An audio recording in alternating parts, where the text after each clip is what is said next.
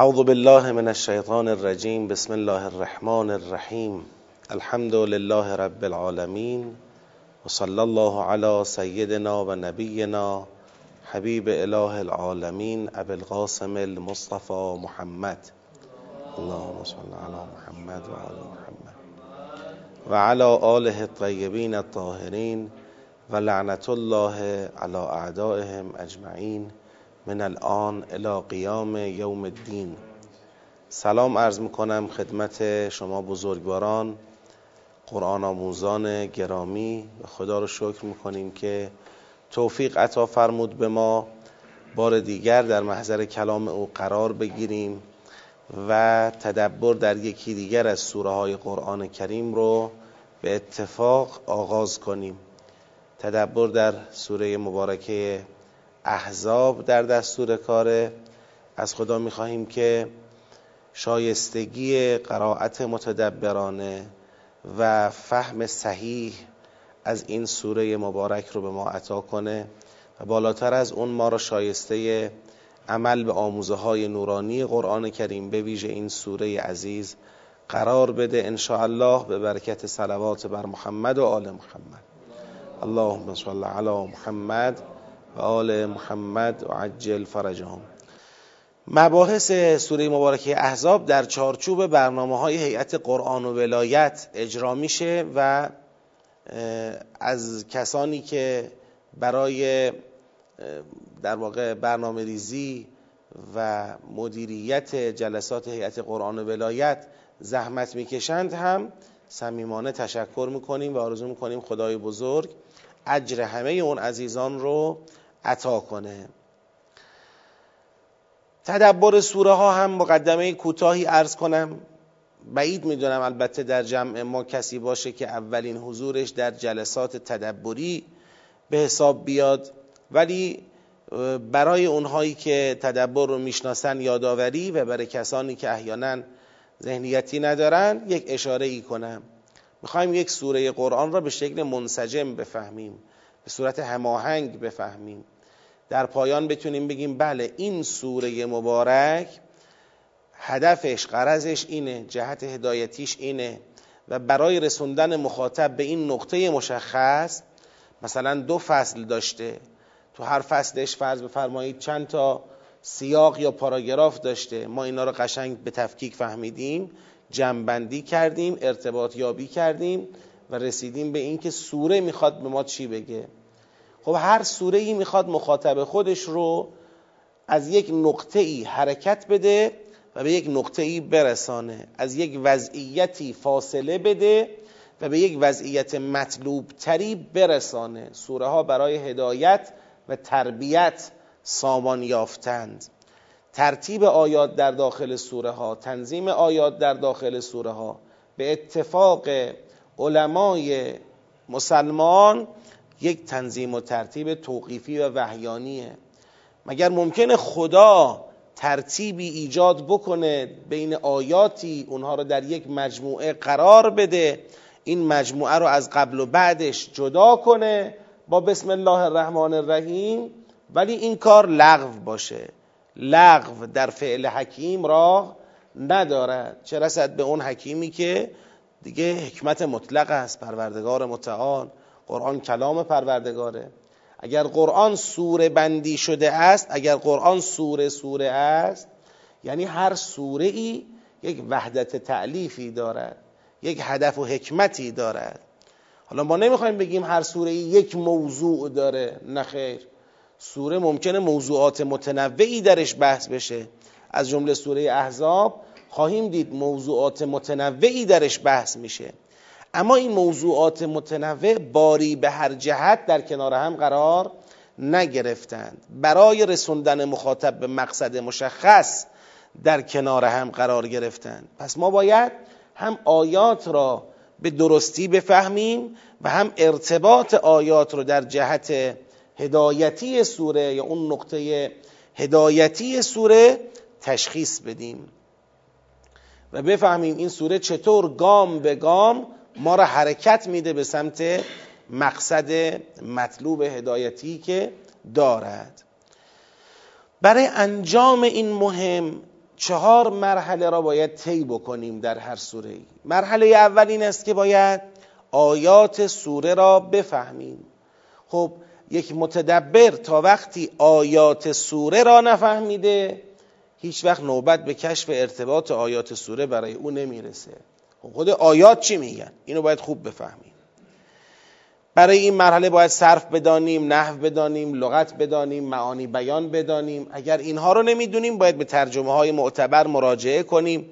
اون چرا که تو ترجمه ها ذکر کردن با متن خود آیه مقایسه کنیم تطبیق بدیم تا فهم ما از آیه یک فهم جا افتاده یک در حد درک باشه. یعنی بالاتر از فهم اولیه.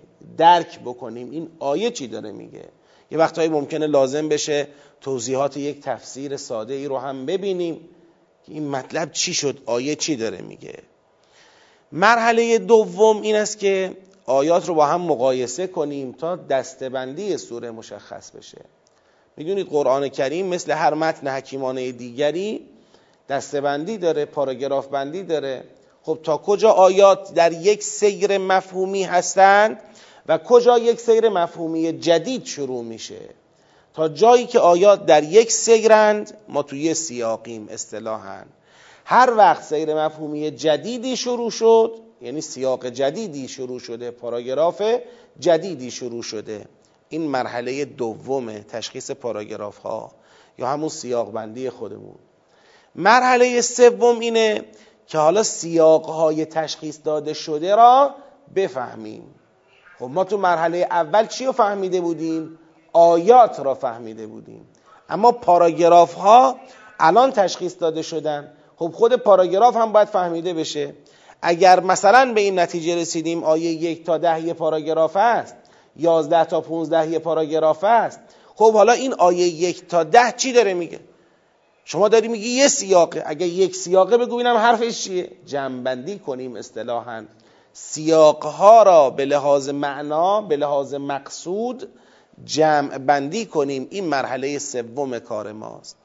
وقتی سیاقها جمع بندی شد مرحله پایانی شروع میشه. مرحله پایانی کشف ارتباط سیاق هاست. خب حالا فهمیدیم این سوره مثلا ده سیاق داره.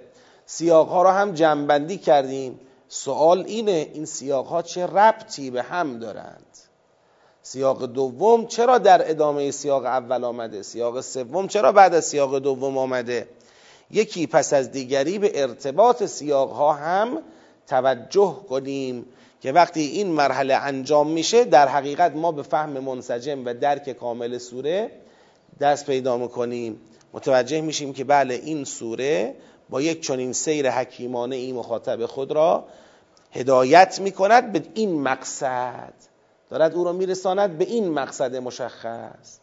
این چهار مرحله را در سوره احزاب هم طی خواهیم کرد. ما فعلا در این جلسه به حول قوه الهی مرحله یک رو شروع می‌کنیم. حالا تا چند جلسه طول خواهد کشید مفاهیم آیات جا بیفته. برای مرحله یک باید حوصله ها زیاد باشه.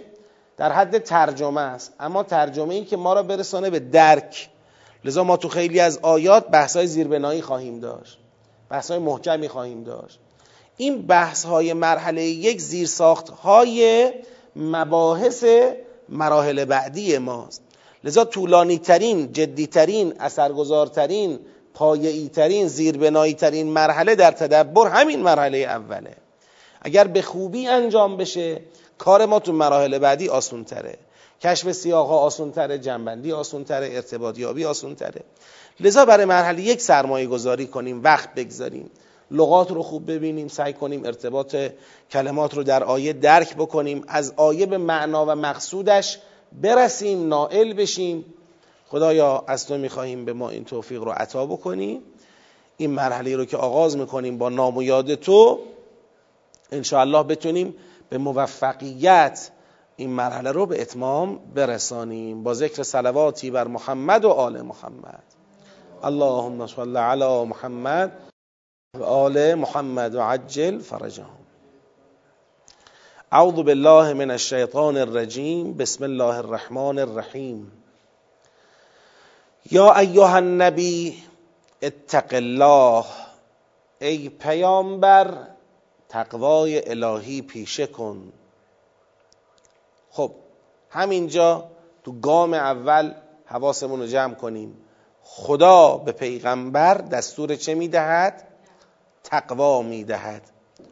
این نشون میده که پیغمبر بی نیاز از دستور به تقوا نیست. آقا پیغمبر معصوم است. خب معصوم است به اراده پروردگار. معصوم است به اطاعت از پروردگار.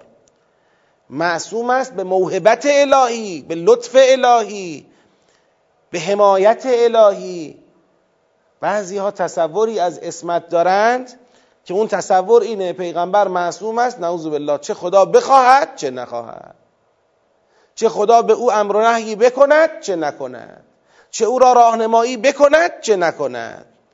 چه از او حمایت بکند چه نکند. آخه این که یه چنین چیزی که تصوری اگر کسی از اسمت داشته باشه این تصور شاخه از شاخه های شرکه. چطور ممکنه کسی معصوم است بدون اینکه خدا بخواد بدون اینکه خدا راهنماییش کنه بدون اینکه نیازی به خدا داشته باشه؟ پس وقتی قرآن کریم خدا در قالب قرآن کریم با پیغمبرش صحبت می‌کنه پیغمبر را امر و نهی می‌کنه. حتی یه وقتهایی با زبان به نظر ماها می‌رسه گویا با زبان خیلی جدی داره با پیغمبر صحبت می‌کنه. بعضی ها ترجیح میدن اینا رو بگن آره ایا که انی وسمعی یا جارتی. یعنی به در میگم کی بشنوه؟ دیوار بشنوه. یعنی خدا به پیغمبر میگه اتق الله که ما تقوا پیشه کنیم. چرا؟ چون گویا تو ذهن اونا تو نظام فکری اونا اینکه خدا پیغمبرش را نصیحت کند معنی نداره. اینکه خدا پیغمبر را راهنمایی کند نمیشه. اینکه خدا به پیغمبر تذکر تقوا بدهد نمیشه. چون با خودشون میگن مگر پیغمبر می‌خواسته بی تقوایی کنه که خدا گفته اتق الله. ها پیغمبر نمی‌خواد بی تقوایی کنه ولی پیغمبر یک انسانه و به اقتضای انسان بودنش محدوده. درست اشرف مخلوقات پروردگاره. درست اعظم خلائقه از ایشون بزرگتر عظیمتر تو عالم ممکنات چیزی نیست. تو این مسئله که ما تردید نداریم روشنه. ولکن محدوده و پروردگار بی حد و حسره و هر محدودی جز به حمایت از پروردگار احد و پروردگار بی حد و حسر خب این لوازم محدودیت بر او بار میشه. پیغمبر اکرم به واسطه اطاعتی که از خدا دارد در اون مقام عالی انسانی و در اون مقام عالی اسمت حضور دارد. اینو باید درک بکنیم. لذا خدا پیغمبرش اینجا دستور می‌دهد یا ایها النبی ای پیامبر اتق الله. از خدا تقوا پیشه کن. تقوا یعنی چی؟ یعنی خودت را حفظ کن از خدا. اتق الله یعنی این. خودت را اتقه از وقایه است. حفظ کن از خدا. مگر خدا برای کسی خطری دارد که لازم باشه انسان خودش را از خدا حفظ کند؟ خدا به خودی خود برای کسی خطر محسوب نمیشه. اما اگر انسانی متعرض غضب خدا بشه اگر انسانی طوری قدم برداره که غضب خدا را چه کند؟ غضب خدا را به بار بیاورد. خدا را ناراحت کند. خدا را غضبناک از خودش بکند. تعرض به حریم الهی بکنه طبیعتا با مجازات الهی ممکنه روبرو بشه.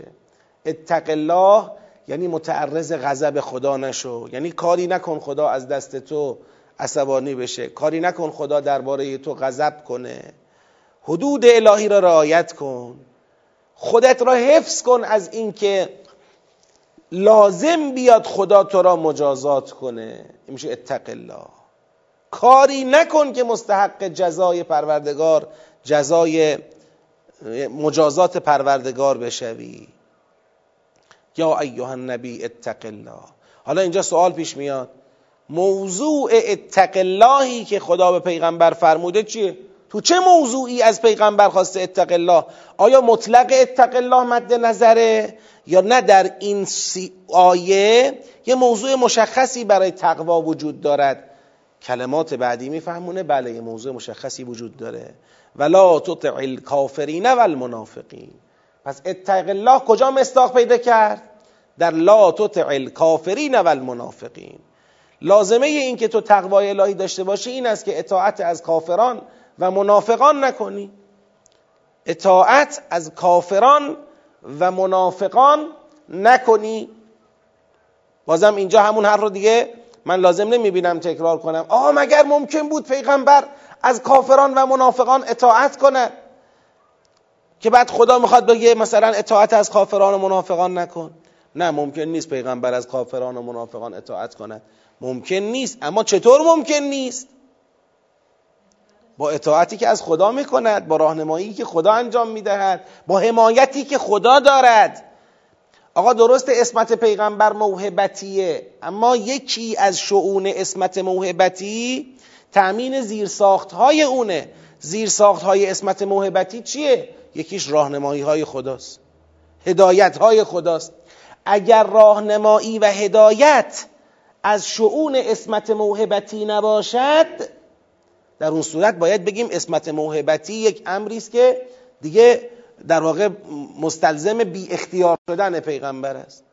چقدر ما تو کلام بحث می‌کنیم تا ثابت کنیم پیغمبر اکرم یا معصومین علیهم السلام اسمت دارند و اسمتشون با اختیار اونها منافاتی هم بگید ندارد. چقدر بحث می‌کنیم؟ اگر قرار بر این است که اسمت با اختیار منافات نداشته باشد پس اسمت موهبتی هم از راهنمایی و هدایت جدا بگید نخواهد بود. چون تا وقتی اختیار هست نیاز به راهنمایی هم هست. تا وقتی انتخاب هست نیاز به هدایت هم هست. که او هدایت کنه من چطور انتخاب کنم؟ او راهنمایی کنه من چطور انتخاب بکنم؟ مسئله اینه.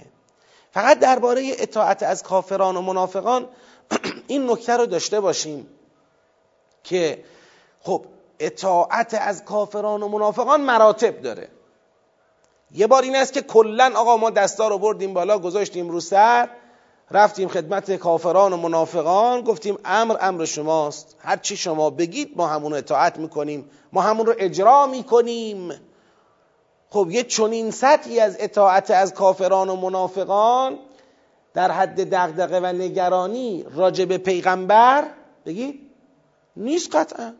خب پیغمبر اکرم که چنین گزینه ای هستن متصور نیست که بخواد بره. مثلا بگه کفار منافقین امر امر شماست هرچی شما بگید. یک مؤمن آزاده اینطور نیست رسد به پیغمبر اکرم. پس اینجا اگر میگه لا تطع لزومی نداره شما اون بالاترین رتبه اطاعت رو در نظر بگیرید. همین که همین که کسی در مواضعش یا در مدل تصمیماتش یا در اجرای تصمیماتش بخواد به گونه ای عمل بکند که بشه بگی تحت تأثیر قرار گرفت. تأثیر گذاشتن. این کافران و منافقان تونستن مثلا فرض کنید تونستن جلوی تصمیمش را بگیرن. تونستن جلوی اقدام او را بگیرن. او به اختیار ها به اختیار.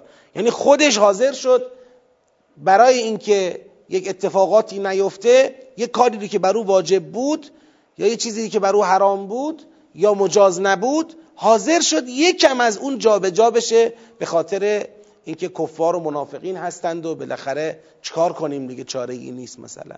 یه تأثیر پذیری کوچیک. همین مصداق اطاعت از کافرین و منافقین خواهد بود. خدا راضی نیست به اینکه کسی به اختیار بخواد از کافران و منافقان خط بگیره. ولو جزئی ولو کم ولو یه اثر ناچیز بخواد باشه. دقت کنید یه بار شما به دستور خود خدا یه جایی از یه چیزی کوتاه میای. خود خدا میگه خب حالا فعلا من اجازه میدم که شما فعلا چیکار کن؟ بگید. کوتاه بیا شما فعلا دیگه این حرف رو نزن. این کار رو نکن. خود خدا داره دستور میده. طبق راهبردهای الهی و اوامر و هدایتهای خدا داری کار می‌کنی. این دیگه مصداق اطاعت از کفار نیست. اطاعت از خداست. خدا خودش مشخص کرده. مثلا این کار رو بکن در این شرایط این کار رو بکن در این شرایط. تو این شرایط جنگه تو این شرایط صلحه. اینو خدا مشخص کرده در حیطه اختیار پیغمبره. به این نمیگن اطاعت. اطاعت از کافران و منافقان جایی صدق می‌کنه که شما از خط اراده و راهنمایی پروردگار بخوای بگید خارج بشی. ولو پیش خودت بگی این خیلی خروج زیادی نیست. این یه ذرسا یه قدمه. درسته این یه قدم و دیگه خدا جایی نگفته. خدا هدایت نکرده. من به دستور خدا این کارو نکردم. مجاز نبودم. اما چاره نبود دیگه. کفار و منافقان لازمش این بود که من اینجا این کار انجام بدم مثلا. این میشه اطاعت. این میشه تأثیر پذیری این قابل قبول نیست. اطاعت یعنی این در واقع به گردن گرفتن هدایتگری شخصی دیگر.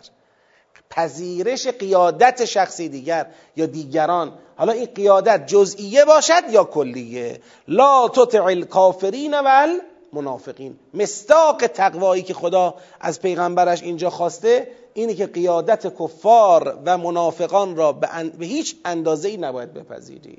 فقط تحت قیادت و هدایت پروردگار عالم باید حرکت بکنی. نکته بعدی کافران و منافقان آورد. دو گروه را ذکر کرد. از دو حال خارج نیست. یا واقعا دو گروه مجزا از هم را بیان می‌کند. کفار کسانی که ظاهرا و باطنا هر دو کافرند. منافقان کسانی که ظاهرا مسلمانند ولی باطنا کافرند. یا دو گروه مجزا یه عده ظاهرا مسلمان باطنا کافر یک عده دیگر ظاهر و باطن کافر. که ظاهر آیم همینه میگه. از هیچ کدوم از این دو گروه نباید اطاعت کنی. چه کافرانی که ظاهر و باطنشون کافر است چه کافرانی که ظاهرشون مسلمان است باطنشون کافر است. از اینام نباید شما اطاعت بکنی. از اینام نباید تاثیر بپذیری. قیادت اونها رو هم نباید قبول بکنی. خب؟ اگر خواستیم به غیر این بگیریم چی میشه؟ میشه عطف خاص بر عام. عطف منافقین بر کافرین میشه عطف خاص بر عام. در عطف خاص بر عام اصل با چیه؟ خاصه یا عامه؟ اصل با خاصه. حمل عام بر خاص ما باید عام و بر خاص حملش بکنیم. تو این قاعده اصولیه دیگه. عام بر خاص حمل می شود پس اگر عطف خاص بر عام گرفتیم اون وقت لا تطع کافرین و المنافقین. نقطه سیبلش کجاست؟ ای پیغمبر از منافقان اطاعت نکن. یعنی این منافقان هستند که با ظاهر مسلمانی با ظاهر ایمانی در تلاشند تا اون خط الهی تو را تحت تأثیر قرار بدن. در تلاشند تا تو را از اون مسیر الهی به یک قدم هم که شده منحرف و منصرف کنند و تو باید اینجا تقوای الهی به خرج بدی. حالا چه عطف خاص بر عام بگیریم چه نگیریم چه اینا رو دو گروه از هم مجزا بگیریم چه نه بگیم اینجا مقصود همین منافقانن با توضیحی که دادم. هر کدام که باشد باز اینجا می‌تونیم بگیم اون نکته مهم منافقینن چه دو گروه بگیرید یه گروه کفاری که ظاهر و باطن کافرن یه گروه کفاری که ظاهر مسلمان باطن کافرن. چه نه بگید کلا آیه داره میگه راجع منافقین. چرا اینجا منافقین اهمیت بالاتری دارن؟ چون امکان تأثیرگذاری کسانی که تظاهر به اسلام و ایمان می‌کنن بیشتره. تا امکان تأثیرگذاری اونایی که کلا اظهار کفر می‌کنن. ببینید لایه لایه اتفاق میفته ظلم مراتبه تو جامعه اسلامی هیچ وقت اون رهبر جامعه اسلامی یا متدینان مؤمنه به او اینا هیچ وقت مستقیما نمیرن دنبال اطاعت از کسانی قرار بگیرن یا در معرض اطاعت از کسانی قرار بگیرن که ظاهر و باطن بگید کافرند. خب اونایی که ظاهر و باطن کافرند چون دشمنیشون چون کفرشون واضحه به این سادگی رهبر جامعه اسلامی و مؤمنان به او در معرض اطاعت از اونایی که ظاهر و باطن کافرن قرار نمی‌گیرن. چه اتفاقی میفته؟ اتفاق با یه واسطه میفته. اونایی که ظاهر و باطنشون کافره اثر می‌گذارن در داخل جامعه اسلامی رو کسانی که ظاهرشون مسلمانه باطنشون کافره. یعنی اونا اول منافقان رو تو جامعه پشتیبانی می‌کنن شارژ می‌کنن. منافقان سرخط تو از اونا می‌گیرن سرنخ از اونا می‌گیرن. با اونا خودشون هماهنگ می‌کنن. حالا منافقان کفرشون پنهانه. کفرشون رو آشکار نمی‌کنن. ظاهر نگاه می‌کنی مسلمانن. سوره منافقون رو بخونید. اذا رأیتهم تعجبک که اجسامهم. و این یقولو تسمع لقولهم. این منافقان دیگه اینجا امر مشتبه میشه. اینجا دیگه احتمال اینکه تصور شود اینا کافر نیستند هم وجود داره. احتمال تأثیر پذیری از اینا به نفع جریان کفر بگید وجود داره. باید مراقب باشی پیغمبر. پیغمبر نکند. شما تأثیر بپذیری از جریان نفاق داخلی که تحت تأثیر کفر دارد فعالیت می کند اتق الله. تقوای الهی داشته باش. آقا پیغمبر آیا هیچ وقت تحت تاثیر منافقین قرار گرفته؟ نه خیر. خدا اتق الله گفته که هیچ وقت ایشون تحت تاثیر قرار نگیره. آیا این وضعیت جامعه ایجاب می‌کرد که حتی این اثرشون به پیغمبر برسد؟ بله ایجاب می‌کرد. اگر هدایت خدا نبود اگر حمایت خدا نبود ای بسا این جریان می‌تونست رو تصمیمات پیغمبر هم بگید اثر بگذاره. رو مدیریت ایشون هم اثر بگذاره. این خداست که آمده در صحنه هدایت می‌کنه حمایت می‌کنه راهنمایی می‌کنه تذکر میده. پیغمبر اکرم را و جامعه اسلامی را داره نگه میداره و داره کتابی را سامان میده که همواره در پناه کلام او بشود جامعه اسلامی راهچاه خودش رو بشناسه. خب تا اینجا رو یکم زیاد توضیح دادم چون یه اصل اساسی تو سوره است. در حقیقت آیات اول تو سوره ها یه جورایی دارن پیریزی کل محتوا را می‌کنن. جر... من از همین آیه می‌خوام بگم بله آقا ما در سوره احزاب فضای سخنی که پیش رو داریم این است که جریان نفاق داخلی تحت تأثیر جریان کفر خارجی در تلاش است تا تأثیر بگذارد در خط حتی در خط رهبری پیغمبر اکرم.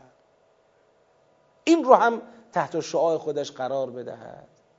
و این مستلزم هم حمایت خدا از پیغمبر است که این سوره اصلا سامان یافته برای حمایت خدا از پیغمبر و هم مستلزم هدایت های پروردگار است که در این سوره این هدایت ها خطاب به پیغمبر مطرح شده و هم مستلزم هوشیاری و آگاهی جامعه اسلامی است که اینها هم در این سوره بهش پرداخته شده. حالا تو چه فاز و فضایی بهش وارد خواهیم شد.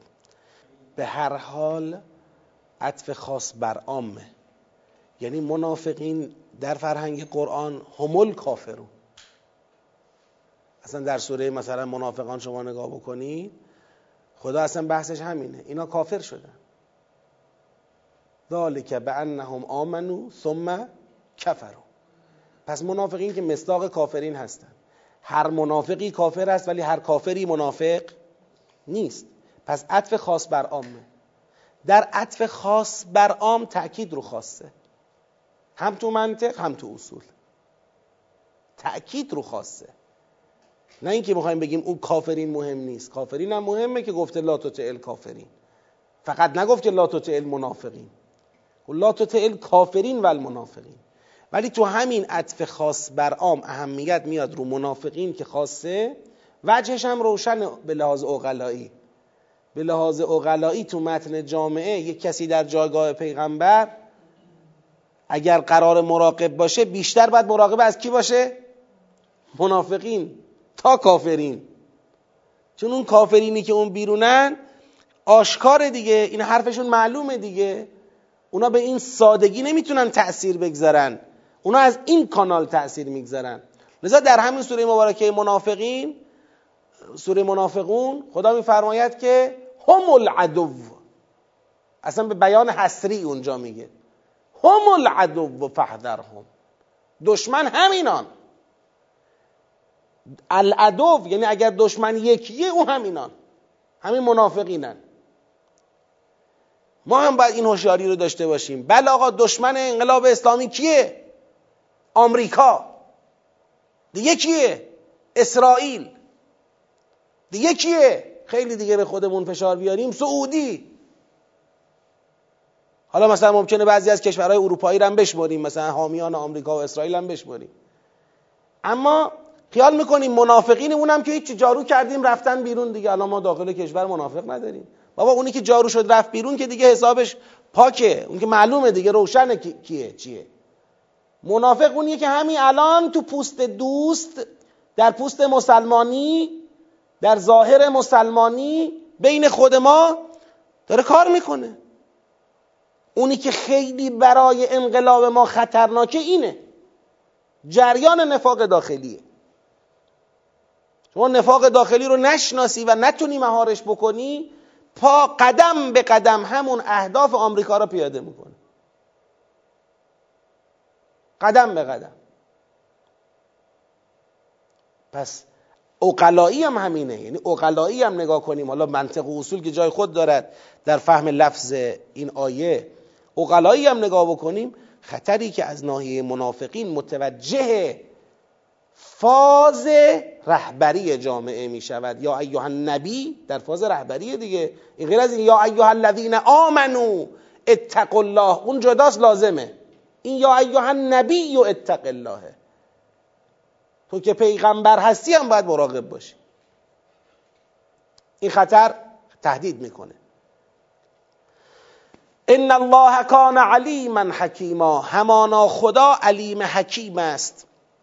این تعلیل تعلیل چیه؟ لا تطع. لا الکافرین و المنافقین چرا؟ چون ان الله کان علیما حکیما. این چه تعلیلیه؟ این چه تعلیلیه؟ ان الله کان علیما حکیما برای لا تطع الکافرین و المنافقین یا برای اتق الله. یه بار این تعلیل را می‌برید زیر مجموعه هشدار. هشدار. یعنی آی حواست جمع کن خدا می‌داند و اگر تو تخطی کنی حساب تو را بگید. می‌رسد. مثل اول سوره حجرات. یا ایها الذین آمنوا اتقوا الله ولا تقدموا بین یدی الله و رسوله. ان الله سمیع علیم. سمیع علیم. خدا میشنود و می‌داند. این شنیدن و دانستن را چرا اونجا گفت؟ داره در راستای هشدار میگه. آی مومن اگر تو خلاف کنی او خلاف تو را بگید میشنود. اگر قبل پیغمبر حکم بدی او میشنود. و نسبت به عمل کرده تو جلوتر از خدا و پیغمبر او چی دارد؟ بگید علم دارد. اون تحلیل اونجا برای هشداره این تکمیل اون هشدار هست.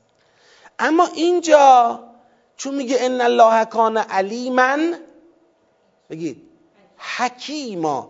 این حکیم خیلی با فضای هشداری جور در نمیاد. یعنی چی؟ که آی مراقب باش خدا علیم حکیمه.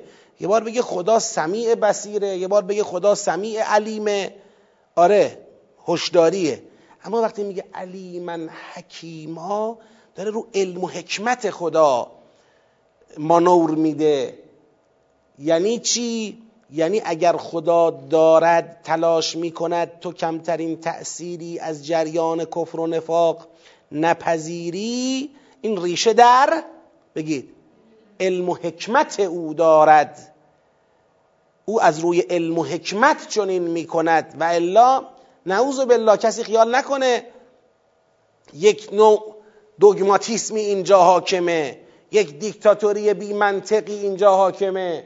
منطق اقتضا می کند اینجا تو از کفار و منافقین یه تأثیری را بپذیری ولی خدا به رغم اون منطق به رغم اون اقتضای طبیعی و علمی و کارشناسانه دارد از تو می‌خواهد که تأثیر نپذیری. نه خیر اینجوری نیست. اتفاقا اینکه خدا از تو می‌خواد تأثیر نپذیری اینکه خدا می‌خواد اطاعت کفار و منافقین را نکنی اتفاقا بسیار عالمانه و حکیمانه است. پس این شد تعلیل در واقع تعلیل اصل این نهی نه تعلیل هشدار. این نهی این اتق الله و لا تطعی که آمد ریشه در علم و حکمت خدا دارد. حکیمانه است عالمانه است کارشناسانه است.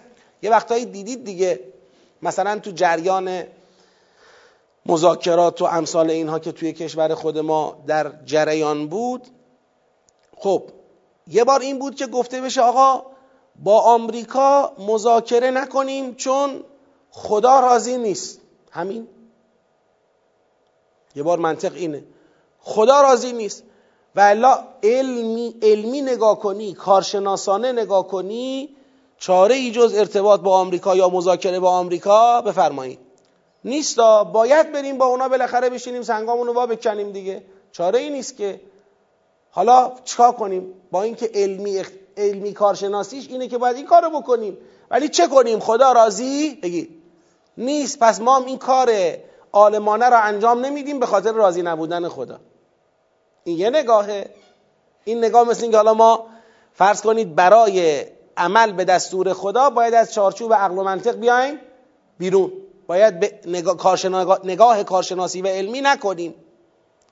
در حالی که اگر تو همون نگاه کارشناسی و علمی شما با بصیرت عمل کنی با هوشیاری عمل کنی. یعنی یک نگاه ظاهر بین مادیگرا صرفا بگید نداشته باشی. اون وقت می‌بینی همون اقتضای نگاه علمی و کارشناسی اتفاقا همینه که شما با آمریکا وارد مذاکره بگید. نشوید. درسته خدا راضی نیست ولی خدا از رو علم و حکمت راضی نیست. نه از رو لج و لج بازی که. علم و حکمت خدا بالاتر از آن است که شما تصور کنید. شما با یه علم و حکمت عادی مادی دارید میگید خوبه. خدا با علم و حکمت مطلق میگه بده. اون می‌دونه که این قضیه به ضرر شما تمام میشه. حالا صحبت های دیروز از آقا رو شنیدید دیگه. چقدر زیبا هم این مطلب رو باز کردن. متاسفانه بعد از مشاهده این فضاحت های به بار آمده. حالا من تو پرانتز این حرف رو می‌زنم به این آیه نمی‌خوام. کاری ندارم الان با این آیه. به مناسبت میگم. بعد از مشاهده فضاحت های به بار آمده که دیگه در برای مردم از فشار اقتصادی رفت بالاتر انصافا. یعنی واقعا بخشی از اخشار جامعه را زمینگیر کرد به معنای حقیقی کلمه. این فشار اقتصادی که به وجود آمد حالا تحریم های متراکمتر و نمی‌دانم بیتوجهی مضاعفی که به ظرفیت های داخلی شد و دیگه حالا این اواخر که جریان کرونا هم به اینا ملحق شد که حالا اینا رو بخوایم بریم عقبش رو بگیریم از کجا شروع شد؟ از اونجایی که بله ما یکم کوتاه میایم بعد مشکلات اقتصادی ما چی میشه؟ حل میشه. هم سانتریفیوژ میچرخه هم سفره مردم پر میشه. کاری می‌کنیم مردم دیگه به هیچ نمی‌دونم به یارانه نیاز نداشته باشن. امثال این حرفا وعده های تو خالی و پوشالی که دادن. الان بعد از هفت خورده ای سال نتیجه کارشون بیآبرویی تمام برای این منطق. یعنی اون منطق سازش طلبی که دنبال حل مسائل اقتصادی بود قشنگ رسوا شد. دیگه از این رسواتر دیگه از این مفتزهتر از این بیآبروتر چی می‌خواید دیگه بشه؟ هر چی می‌خواستید بذارید سر سفره مردم برای ایجاد رفاه عکسش به آف مضاعفه چند برابر عکسش رو انجام دادید. شما که نگران نمی‌دونم دلار چهار هزار تومانی بودید دلار در دوره شما به چه قیمتی رسید؟ شما که نگران نمی‌دانم چه و چه و چه بودید به کجا کشید کار مردم در دوره شما؟ مردم یارانه احتیاج نداشته باشن؟ آره دیگه احتیاج ندارن. راست میگید. حتی این یکی رو راست میگید. چون دیگه یارانه هیچی نیست. با یارانه شاید یک کیلو مرغ هم دیگه نشه بخری. راست میگید شما. اینجوری مشکل اقتصادی مردم حل شد. با ایجاد یک فضاحت. حالا متاسفانه همین الان همین الان هم هنوز همون حرف قبلی را تکرار می‌کنن همین الان هم هنوز روزنامه هاشون دنبال اینن که بله مثلا ترامپ رفت اون یکی به جاش آمد. حالا باید بریم دنبال مذاکره با مذاکره مشکلات را حل کنیم. چقدر واقعا یک انسانی باید جاهل باشه یا خودش را به جهالت بزنه و هنوز بتونه یعنی چقدر پررویی می‌خواد. چقدر پررویی می‌خواد. که یه انسانی هنوز بتونه این حرف را بگه تو این جامعه. ولی چه کنیم که شانتاژ های تبلیغاتی میاد پای همین منطق بازم. بازم تلاششون رو برای فریب انجام میدن. بازم با آمدن نمی‌دونم اون رئیس جمهور رفت این رئیس جمهور آمد می‌خوان به مردم اینطوری القا کنن که بله مشکل ما این شخص بود که رفت. ما مشکل دیگه ای نداریم که. این یکی شخص که آمده نه این آدم با کلاس و با ادبیه. ما با این مشکل پیدا نمی کنیم فلانی میشناستش اون فلانی که الان سردار فضاحت این مملکت هست و قرار بود تاریخ به احترامش قیام بکنه همون آدم را الان بیارن دو مرتبه بگن آه نجات ما در رای دادن به این آدم است و بازم این فضاها رو بخوان تکرار بکنن. حالا درسته آب پاکی رو از آقا رو دستشون ریخ ولی که وقتی فشار بیاد پای کار فشارهای نمی‌دونم تبلیغاتی و غیره چقدر ببینید کار سخت میشه؟ اون حرکت علمی کارشناسیتون بود. حالا اگر کسی واقعا عالم باشد حکیم باشد چرایی رو انتخاب می‌کنه؟ بازم میره دنبال مذاکره؟ بازم میره دنبال سازش؟ سازش امتحان شده؟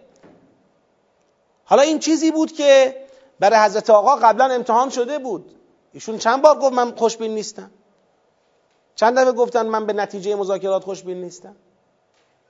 چقدر از قبل از سالها قبل مذاکره را ممنوع اعلام کردن ممنوع اعلام کردن. باز این جریان فشار آورد فشار آورد فشار آورد فشار آورد. کار رو به کجا کشون؟ این همه فرصت رو در این مملکت سوزوندن. این همه از در اقتصادی لطمه زدن از در سیاسی فرهنگی لطمه زدن. بازم با کمال پررویی امیدوارن که دولت‌های بعدی رو هم اینا خودشون و امثال اینها به دست بگیرن همین وضعیت ادامه پیدا کنه. تا وقتی که قشر مستضعف کامل له بشه یک جامعه سرمایداری مطلق و مزمحل شده به لحاظ آرمان ها و ارزش ها تحویل بدن. اعتقادی به انقلاب در اینها نیست. اعتقادی نیست به انقلاب. چیزی از انقلاب تو منطق اونا باقی نمونده. مردم هم باید هوشیار باشن و بدونن. اگر بنا بر تکرار مکررات باشه بدونن که همین عواقب و همین نتایج باز هم به بار خواهد آمد. یا ایها النبی اتق الله و لا تطع الکافرین و المنافقین و این لا تطع ریشه در علم و حکمت خدا دارد. ان الله کان علیما حکیما. خدا علم دارد حکمت دارد. خب بریم جلوتر. و تبع ما یوحا الیک من ربک. خب حالا برای عدم اطاعت و تأثیر پذیری و قبول قیادت از کافران و منافقان من چه باید بکنم؟ آیا یه مرامنامه ای آیا یک اصولی ضوابطی قواعدی؟ وجود داره که من رو در خط خدا نگه داره من این ورون ور نشم. بله وجود داره. اون چیه؟ و تبع ما یوها الیک من ربک. تبعیت کن از آنچه وحی می شود به سوی تو از طرف پروردگاره یعنی خط مشی تو وحیانی. یعنی اگر می‌خوای در امان بمانی از اینکه کافران و منافقان تأثیر بر تصمیمات تو بگذارند اگر می‌خوای در امان بمانی از اینکه کافران و منافقان قیادت تو و جامعه تو را به عهده بگیرند رهبری تو و جامعه تو را در حد جزئی ولو به عهده بگیرند اون خطی که باید اون دنبال بشود اون چه باید ازش تبعیت بکنی توی پیغمبر ما یوحا الیک من ربک. آقا ببینید این آیه آشکاره. من خواهش می‌کنم. چرا بعضی ها اینقدر سعی می‌کنن با تسامح به قرآن نگاه کنن؟ قرآن برای ماست. پیغمبر به قرآن احتیاج ندارد. دیگه از این واضحتر خدا چی بگه و تبع ما یوحا الیک من ربک. تبعیت کن از آنچه از جانب پروردگار تو به تو وحی می شود مستاق بارز ما یوحا الیک من ربک مستاق اتم و اکمل و اعلای ما یوحا الیک من ربک چیه؟ قرآن کریمه. تبعیت از قرآن کریم باید بکنی من پیغمبرم باش عیبی نداره. پیغمبرم باید تبعیت از وحی الهی بکند. وحی خدا مختص مؤمنان نیست. وحی خدا در وهله اول پیغمبر و سپس مؤمنان را شامل میشه. اونی که پیغمبر خودش اولاست به تبعیت از وحی الهی تا دیگران. بعد بعضیا برای اینکه خیلی دیگه اون ارق ولایی خودشون را ثابت بکنن میگن پیغمبر اختیار دارد که حتی به وحی خدا عمل نکنه.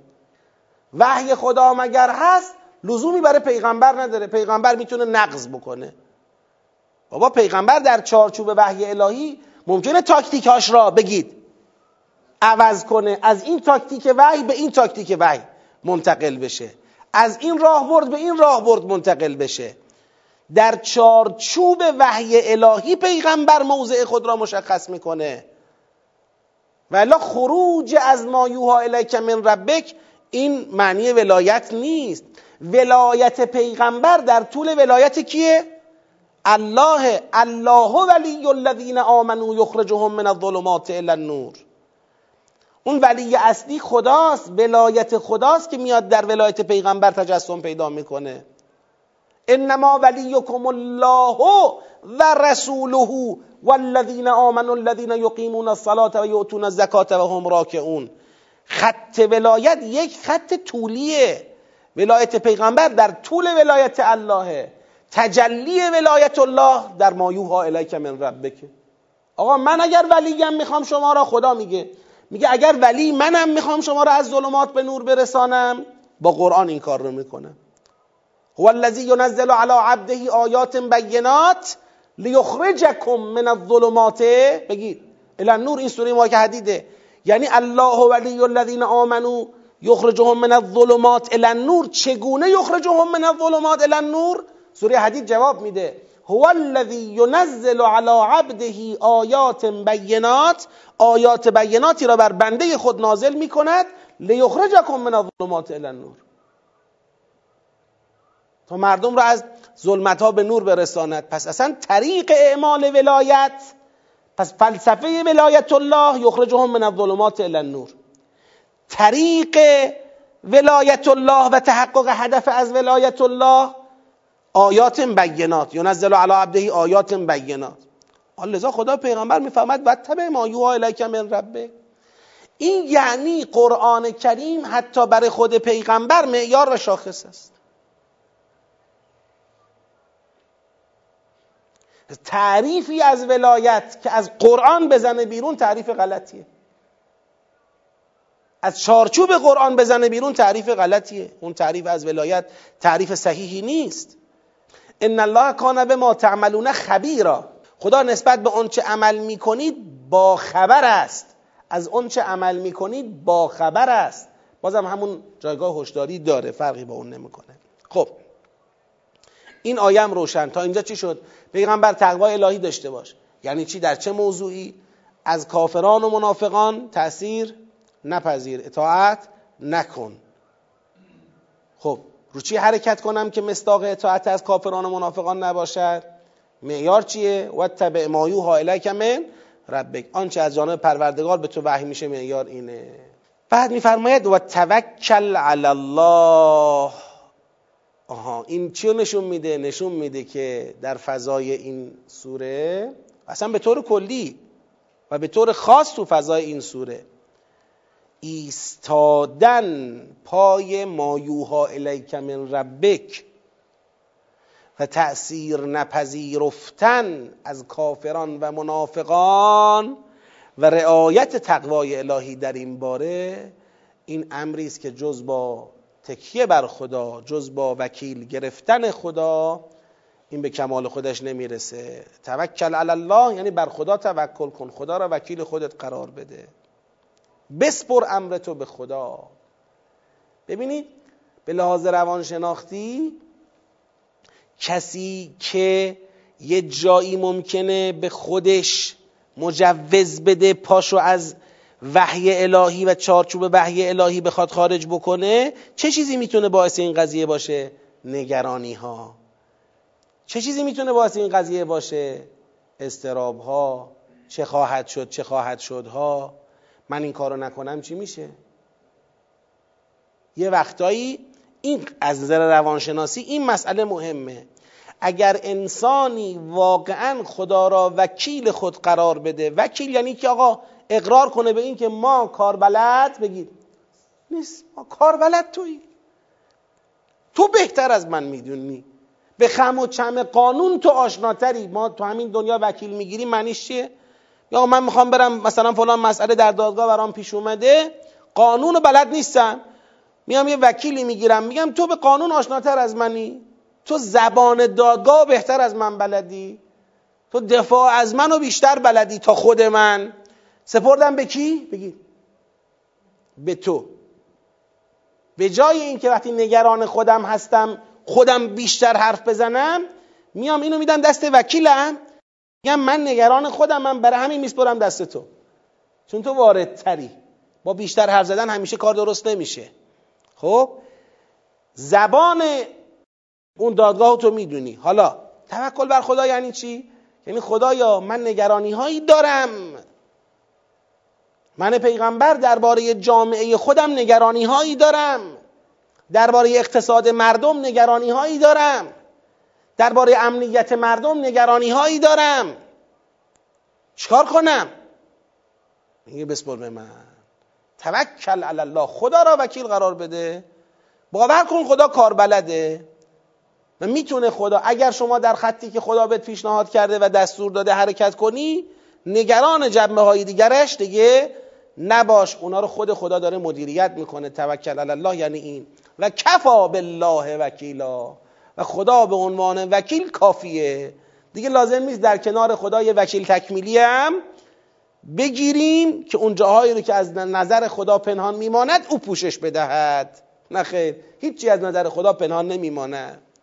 هیچ چیز از دایره قدرت خدا بیرون نیست. پس توکل علی الله و کفا بالله وکیلا. این توکل علی الله پشتوانه اتبع ما یوها الیک من ربک.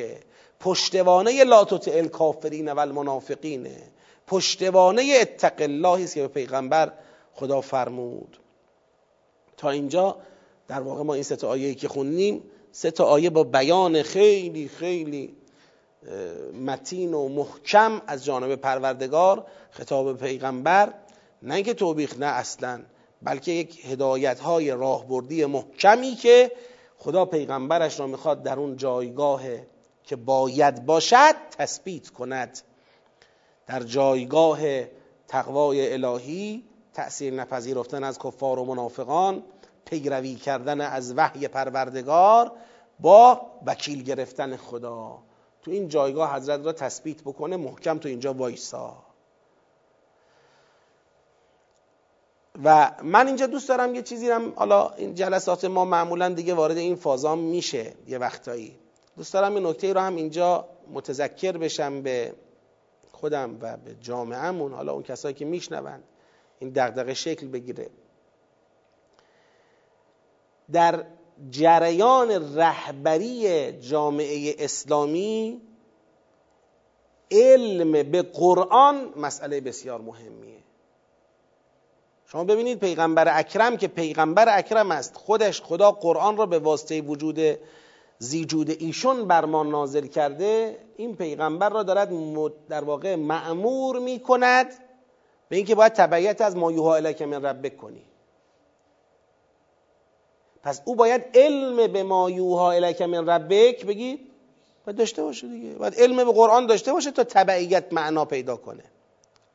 حالا اگر پیغمبر علم به قرآن نداشته باشه طبیعتا تبعیت از قرآن به طور کامل اتفاق نمیفته رهبری رهبری اگر علم به قرآن نداشته باشه طبیعتا تبعیت کامل از قرآن اتفاق نمیفته وقتی اون نشد زمینه نفوذ کفار و منافقان هم چی میشه؟ بگی فراهم میشه. اونا می‌تونن نفوذ بیشتری پیدا بکنن. و تو این لایه قرار باشه از ناحیه بی علمی و بی توجهی به قرآن لطمه متوجه بشود لطمه بزرگیه. حالا اینو برای چی گفتم؟ دقیقا تطبیقش کجاست؟ دقیقا تطبیقش اینه. وقتی الان در انقلاب اسلامی بعد از انقلاب اسلامی گفته میشه که آقا ما امر رو میسپریم به کی؟ فقیه جامع و شرایط اینجا باید دقت شود. وقتی میگیم فقیه معناش فقط علم به احکام رفتاری و عملی جزئیه در قرآن نیست. وقتی میگیم فقیه معناش فقط این نیستش که او بتواند احکام وضوع را بلد باشد احکام نماز را بلد باشد احکام روزه را بلد باشد. اینا جای خود دارد اینا که احکام فردیه. عمده چیزی که برای فقیه جامع و شرایط لازمه علم به قرآن و به فقه قرآن به ما فقه اجتماعیش. راهبردهای قرآن را بدانه تاکتیک های قرآن را بدانه اینا لازمه. الحمدلله رب العالمین. به لطف پروردگار متعال. هم امام رحمت الله علیه هم حضرت آقا. دو شخصیت قرآنی. عالم به قرآن آگاه از قرآن و راهبردهای قرآن و این لطف خدا. در حق ملت ما بوده تا به حال که بر ما وجود داشته. خب ولی بعد زیر ساخت های قانونی هم درست شن دقیقا کجاست؟ دقیقا خبرگانه. وقتی خبرگان برای ملت انتخاب میشن باید علم به قرآن شاخص باشه. خبرگانی که می‌خوان پشتوانه رهبری در جامعه اسلامی باشن باید علم به قرآن داشته باشن. صرف اینکه احکام بلدن کفایت نمی‌کنه. صرف اینکه اصول بلدن کفایت نمی‌کنه. علم به قرآن هم شرطه. حالا من دیگه نمی‌خوام اینجا باز کنم که چقدر الان شرط هست یا نیست. چقدر این مسئله دیده می‌شود یا نمی‌شود؟ رعایت می‌شود یا نمی‌شود؟ ولی اقلا ملت باید این مطلب رو خوب بفهمه در جای خودش. نباید سهل بگیریم این مسئله را. متاسفانه یکی از با اینکه یکی از مهمترین مظاهر در واقع توجه به تشخیص مردم تو نظام اسلامی انتخاب خبرگانه ولی هنوز جایگاه خودشو در بین مردم پیدا نکرده. اهمیت و حساسیتش خوب فهمیده نشده. تا چه رسد به این که حالا مردم بخوان حواسشون رو جمع کنن به اینکه علم به قرآن دارد این کسی که ادعای خبرویت می‌کند؟ میگه من خبرم منو بفرستید. برم اونجا مثلا ببینم رهبر خوب کیه و چجوری باید پشتیبانی کنیم از رهبر یا اصلا علم قرآن ندارد. این مسئله است. مسئله مهمیه.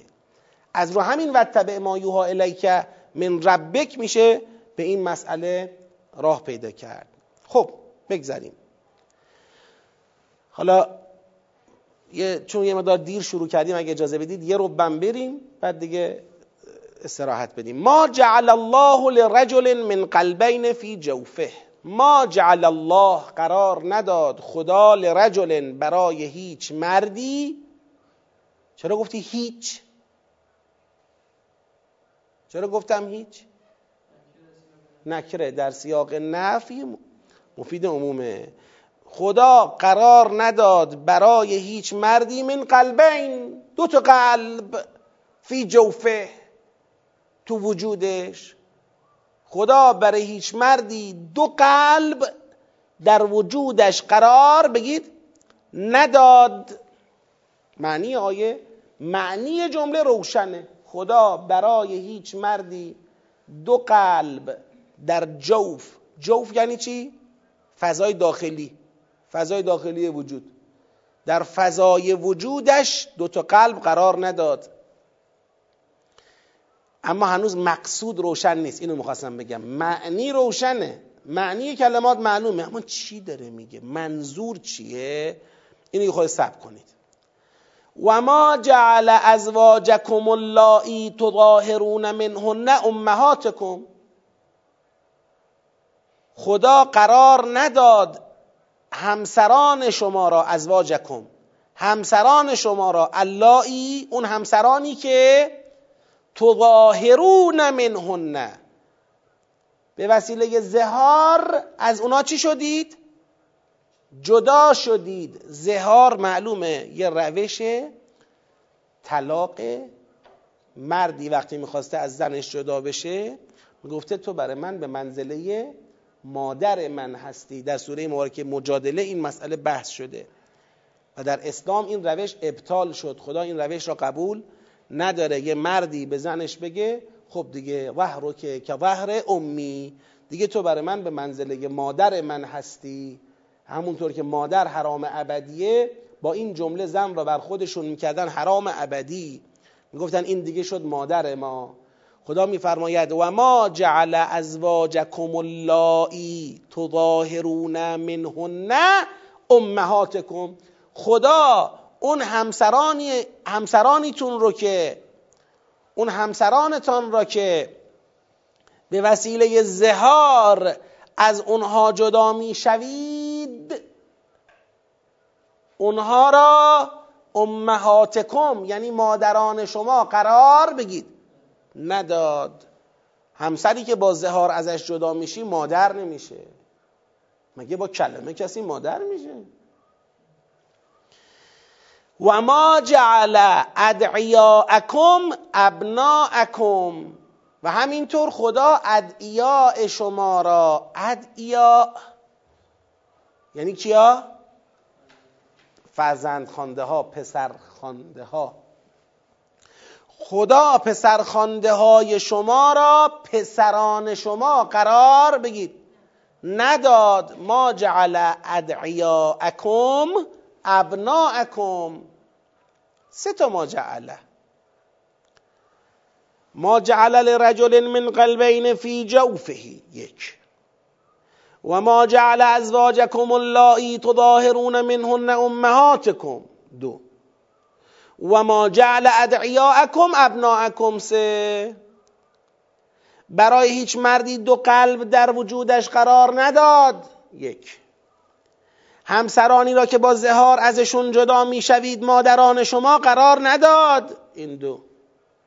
ادعیا و فرزند خانده های شما را پسران و فرزندان شما قرار نداد. حالا درست اینجا بحث رو پسرانه. پسران شما قرار نداد این سه. بعد میفرماید ذالکم قولکم به افواهکم.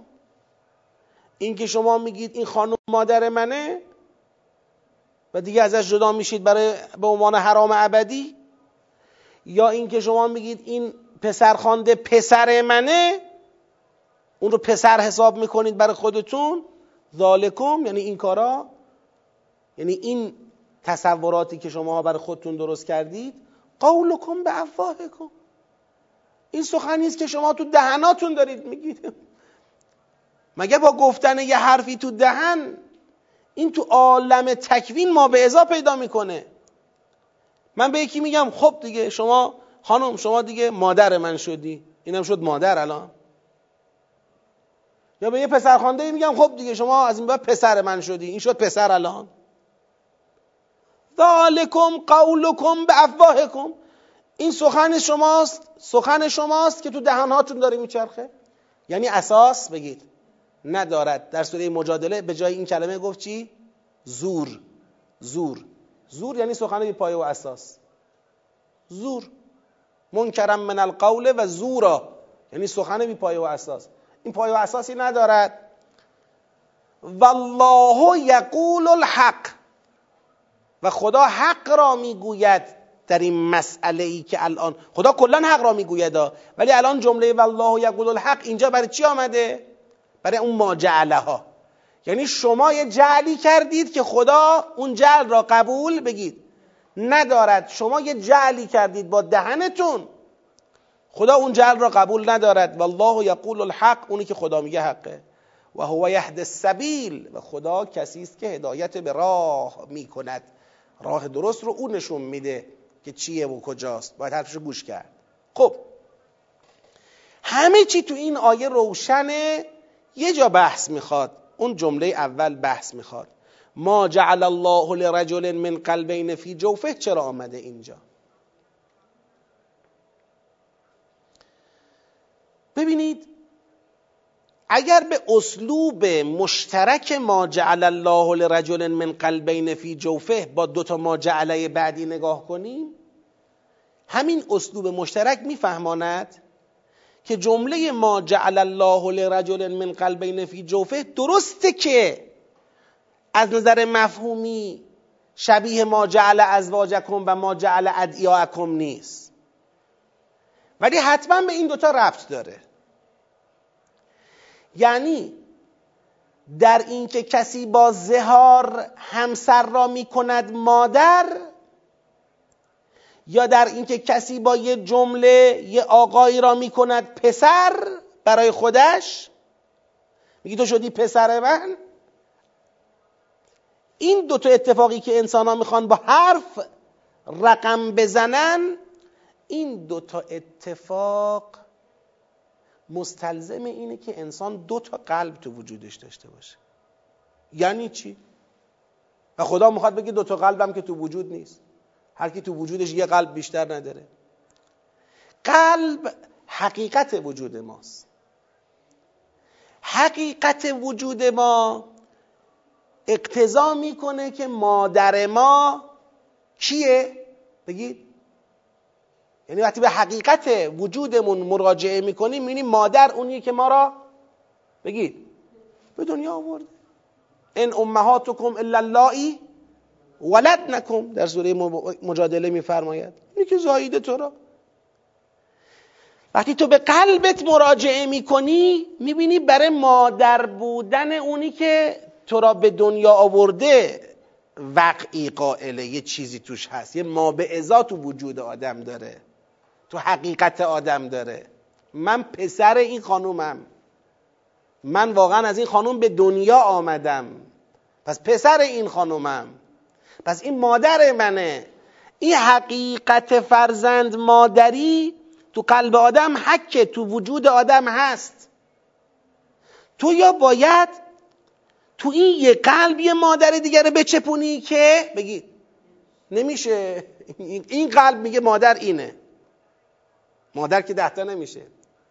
یا باید یه قلب دیگم تو وجودت باشه با اون قلب دیگر بتونی بگی یه مادر دیگری هم من دارم از این به بعد این خانومم مادر منه. فردا بگی اون یکی خانومم مادر منه. هی مادر تراشی کنی. نه نمیشه دیگه. اقتضای این که کسی یک قلب دارد اینه که مادرش همونیه که به دنیا آورده او را و تمام شد. پس ما جعل الله لرجل من قلبین فی جوفه یعنی هیچ مردی دو تا قلب تو دلش نداره که بتونه دو تا مادرم داشته باشه خب راجب ادعیا چی؟ راجب پسرخوانده ها چی؟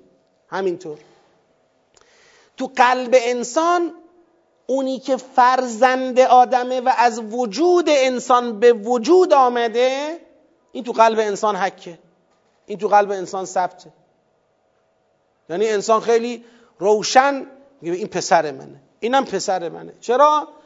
چون بالاخره اینا از صلب من به وجود آمده اند. این فرزند منه چون از صلب من به وجود آمده. این یه چیز غیر قابل انکار و غیر قابل جعله. این تو قلب ما چیست؟ بگید. ثبت دیگه. چرا قرآن این همه مثلا در بعضی جاها که می‌خواد خیلی دیگه به اوج معرفت اشاره کنه میگه یعرفونه کما یعرفونه. ابناهم این کما یعرفون ابناهم یعنی بابا اصلا معرفت نسبت به فرزند یه چیز ثبت شده در دله. این یه چیزی نیستش که جعلی و اعتباری. خب حالا تا دیروز این بابا پسر من بود. حالا دیگه تو پسر من نباش تو پسر من باش. یا اصلا تو هم باش بیا از این به بعد تو هم باش. خب دیگه این که نیست. این که از صلب تو به وجود نیامده. تو نمی‌تونی اینو پسر خودت بدانی. بله می‌تونی تربیت او را به عهده بگیری نون او را بدی آب او را بدی هواشو داشته باشی دوستش داشته باشی دوستت داشته باشه. می‌تونی خیلی از احترامات و محبت هایی که بین پدر و پسرها هست اینجا جریان پیدا کنه. اما حقیقت پدر پسری اینجا وجود ندارد. این تو قلب جایگاهش. یعنی اگه به قلبت رجوع کنیم یعنی تو این قلب این پسر نیست. پس یا باید یه قلب دیگری باشد اونجا اینا رو ثبت کنید یا هم که نیست یه نیست دیگه. در حقیقت ما جعل الله لرجل من قلبین فی جوفه یه تعلیلی است که داره اون بی پشتوانه بودن و بی اساس بودن دو تا جعل بعدی را مشخص می‌کنه. چرا ما جعل الله ازواجکم اللایی تظاهرون منکن منهن امهاتکم. چون ما جعل الله لرجل من قلبین فی جوفه. مادر جاش تو قلب مشخصه. شما نمی‌تونی مادر را همینجوری با یه جمله درست بکنی. چرا ما جعل ادیاکم ابناکم؟ چون ابنا جاشون تو قلب مشخصه. شما نمی‌تونی با یه جمله ای کسی را واسه خودت بکنی ابنا. اصطلاحا می‌خواد بگه با اعتبار نمیشه تکوین را بگید تکوین قلب را با اعتبار نمیشه جابجا بکنی که. اهل نیست نه که پسر نیست. پسر بودن که قابل انکار نیست. خب اونو بذارید بهش می‌رسیم. تو همینجا بش همین سیاق بهش می‌رسیم. که به ازواجه امهاتکم النبی اولا بالمؤمنین من انفسهم و ازواجه امهاتهم اونجا بهش می‌رسیم. اونجا اصلا با همین کار داریم. درسته؟ پس در اینجا که الان قضیه را به قلب برگردونده ما جعل الله لرجل. اصلا علت اینکه رجل هم آورده اینه هم زهار کار مرده هم پسرخوانده گرفتن کار مرده. رجل چرا آورده؟ برای اینه. چرا نگفته ما جعل الله لانسان لنفس لرجل؟ مردا هستن که دارن زهار می‌کنن با زهار کسی از خودشون مادر می‌کنن. و مردا هستن که دارن پسرانی را به پسرخواندگی قبول می‌کنن. حالا اگر تو زنان هم بخواد مثلا پسرخواندگی اینا از باب الحاقه و الا اصلش اینه که مردان دارن این کار رو می‌کنن. یک جور در واقع تصدی امورات بود. اینجا خدا داره این دوتا ماجعله بعدی را مستظهر می‌کند به چی؟ به ماجعله اول. ماجعله اول اینه که دوتا قلب که تو وجود کسی مردی نیست. هیچ مردی دو قلب تو وجودش نیست که. میگه خب بله نیست. بعد میگه حالا که نیست پس نمیشه که با جمله کسی رو مادر کرد. نمیشه جعلی مادر درست کرد. مادر تو قلب جایگاه معلومی داره. نمیشه با جمله کسی رو پسر کرد فرزند کرد. فرزند پسر تو قلب جایگاه معلومی داره و اینا به حقیقت وجود برمیگرده. یعنی خودت به قلبت رجوع کنی می‌فهمی این پسرت نیست. خودت به قلبت رجوع می‌کنی می‌فهمی این مادرت نیست. دیگه چی داری میگی؟ این مادرمه این پسرمه. و بعد بخوای تمام احکام مادر پسری را اینجا بار کنی. نمیشه. حالا یه شاهد دیگه میارم بر این استفاده که الان مطرح کردم. اون شاهد دیگر چیه؟ ذالکم قولکم به بگید افواهکم. یقولون به افواههم ما لیس فی بگید. قلوبهم. ببینید؟ اون آیه یقولون به افواه ما لیس فی قلوبهم را نگاه کنید یعنی یه وقت انسان یه چیزی را میگد که این هیچ ما به ازایی تو قلب ندارد. این میشه قولکم به افواهکم. یعنی در حقیقت تو همین آیه خدا میگه ما جعل الله لرجل من قلبین فی جوفه. پس ذالکم قولکم به افواهکم. وقتی دو تا قلب نداری اون یه قلبی که داری که توش مادر معلومه پسرم معلومه. پس این مادر تراشی ها و پسر تراشی هایی که را انداختید این شد یه امری که به زبان میگید تو قلب نیست. ذالکم قولکم به افواهکم. بازم یه شاهد دیگه میارم که دیگه میخش محکم محکم بشه. اون شاهد اینجاست. تو آیه چنده؟ بعدشه. تو آیات بله. آیه بعدشه. ببینید. ادعوهم لآبائهم. حالا این آیه رو بعدا خواهم خوند. فعلا شاهدمو فقط می‌خوام بیارم. ادعوهم لآبائهم. این پسرخوانده ها را به پدرانشون نسبت بدید. هو اقسط عند الله. این پیش خدا عادلانه تر و صحیح تره فان لم تعلموا آباءهم فاخوانكم فی الدین و موالیکم و لیس علیکم جناح فیما اخطأتم به. حالا اگر خطایی رخ داد اشکال نداره. ولکن ما تعمدت بگید. قلوبکم. میگه اگه عمدی قراره یه کسی را عمدی قراره مادر جلوه بدی یا عمدی قراره پسر جلوه بدی این خطا این گناه گناه کی میشه؟ گناه قلب. یعنی اینجا قلبه که داره برخلاف حقیقتش کاری می‌کنه. یعنی واقعا شما قلبتون را گویا وادار کردید به پذیرش یک پسر پسری یا مادری. این قابل قبول نیست. لذا ما تعمدت قلوبکم اینجا هم نشون میده که بحث قلب جایگاهش تو آیه قبلی چیه؟ جایگاهش همون شد همونیه که عرض شد. یعنی اگر انسان مرد اگر توجه داشته باشد که یک قلب دارد نه دوتا به حقیقت اون یک قلب اگر توجه کند دیگه به این اعتبارها و جعلیات خودش بهایی نمی‌دهد. دیگه با جل کسی را مادر نمی کند مادر بودن امری است که تو قلب جایگاه داره تو تکوین انسان تو حقیقت وجود انسان جایگاه داره. جعلی اعتباری نیست. یا نمیاد کسی را به اعتبار پسر خود کند. پسر کسی بودن این تو حقیقت وجود انسان. جایگاه داره باید از صلب انسان به وجود آمده باشد تا پسر انسان باشد تا فرزند انسان باشد. این دیگه آدم نمیاد براش اعتبار و جل درست بکنه. این تو قلب جایگاهی ندارد. پس هم ذالکم قولکم به افواهکم. یک هم ما تعمدت قلوبکم آیه بعد. دو هم وحدت اسلوب ما جعلها تو همین آیه.